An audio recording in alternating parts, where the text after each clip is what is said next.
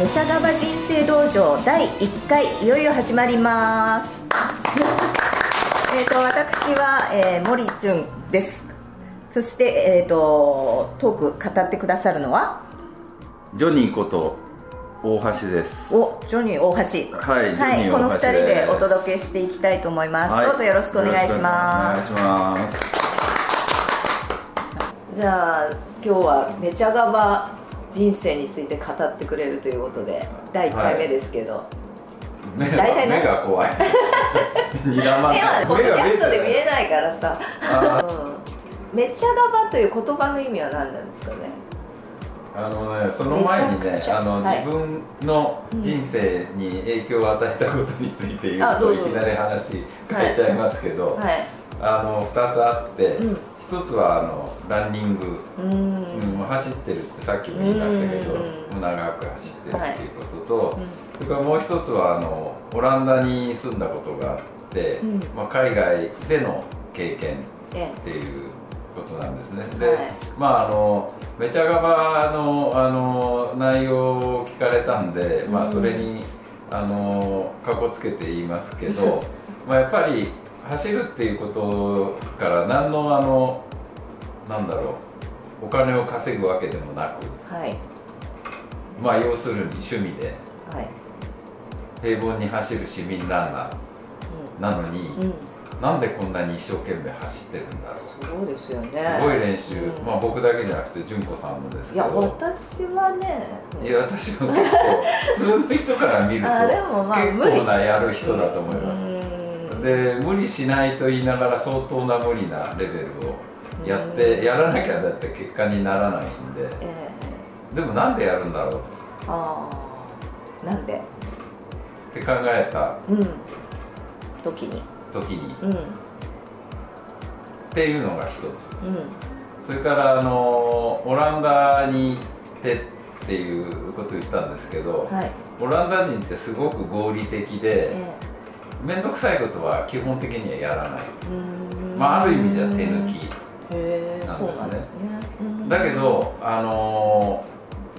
ー、自分の人生を、うん、まあ、全うするっていうのが楽しむためにはすごく真剣で、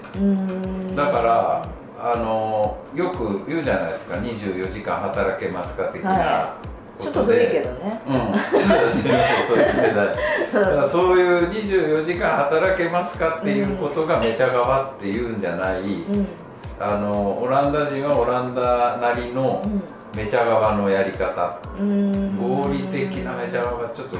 難しいんですけど、うん、があるなって感じたんですよ、はいはい、そういうその2つ、でまああの最後はあの僕が今一番気に入っているハマっているイタリアの話になるんですけど、はい、これまたオランダ人と全然違って、うん、でまああの対局のもう陽気なラテン系で、うん。うん、まあ頑張る時はもう本当に頑張って疲れ切ってパタって倒れるようなまあまあある意味じゃ日本人のノリのいい系の人に近いめちゃがばな人たちがいて、うん、あのウルトラランナーも徹底的にウルトラやるし。だからイタリア人のウルトラランナーいるんですね。いるんですよ。お会いしちゃったんですよ。あの、世界中のウルトラランに出ちゃったりとか。もっとすごいトルデジアンっていうねイタリアの最高峰のウルトラ数日間ずっと山を走るウルトラあるんですけどそういうのやっちゃったりとかっていう超元気な人がイタリアにはいたりだからまあ日本人はなどっちかっていうとまあその中間ぐらいに位置するのかもしれないしまあそういう戦場とは関係ないところにいるのかもしれないんですけど、あのまあ人種っていうよりは人にまたはそういうまあ環境によって各々違うめちゃがばのやり方があるんだな、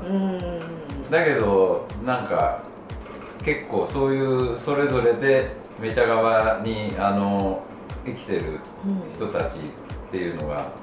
なんとなく愛おしくて、まあ自分も頑張ってるっていうよりはなんかめちゃくちゃ頑張ってる人がそうかめちゃくちゃ頑張ってるでめちゃ側なんですね。あようやく やっと回ようやく出ましたけどなんかね僕自身の気持ちとしては自分もそうだけど、うん。なんかそういうのでめちゃくちゃ頑張ってるなっていうふうに心に触れた人がなぜか好きで、うんまあ、そういう人が周りに寄ってきがちなうんうん気がしているんでうんうんすけど。うんうん。だからそんな中で、うん。まあ、さっき言ったような、あのところから、うん。あのめちゃ側って何なのっていうのに答えていきたいな、あそんなー。感まあ人生に手抜きをしてない方々ですね。じそうね、うん。まああの楽しんでるって言った方がもっとポジティブかもしれないですね、うん。うん。あのみんな手抜きはしてないんだけど、うん。もうより楽しんでるっていうか、うん。よりよりよりあの楽しんでいこうぜみたいな。うん。感じを僕は、うん。あの感じることがありうん。ます。うん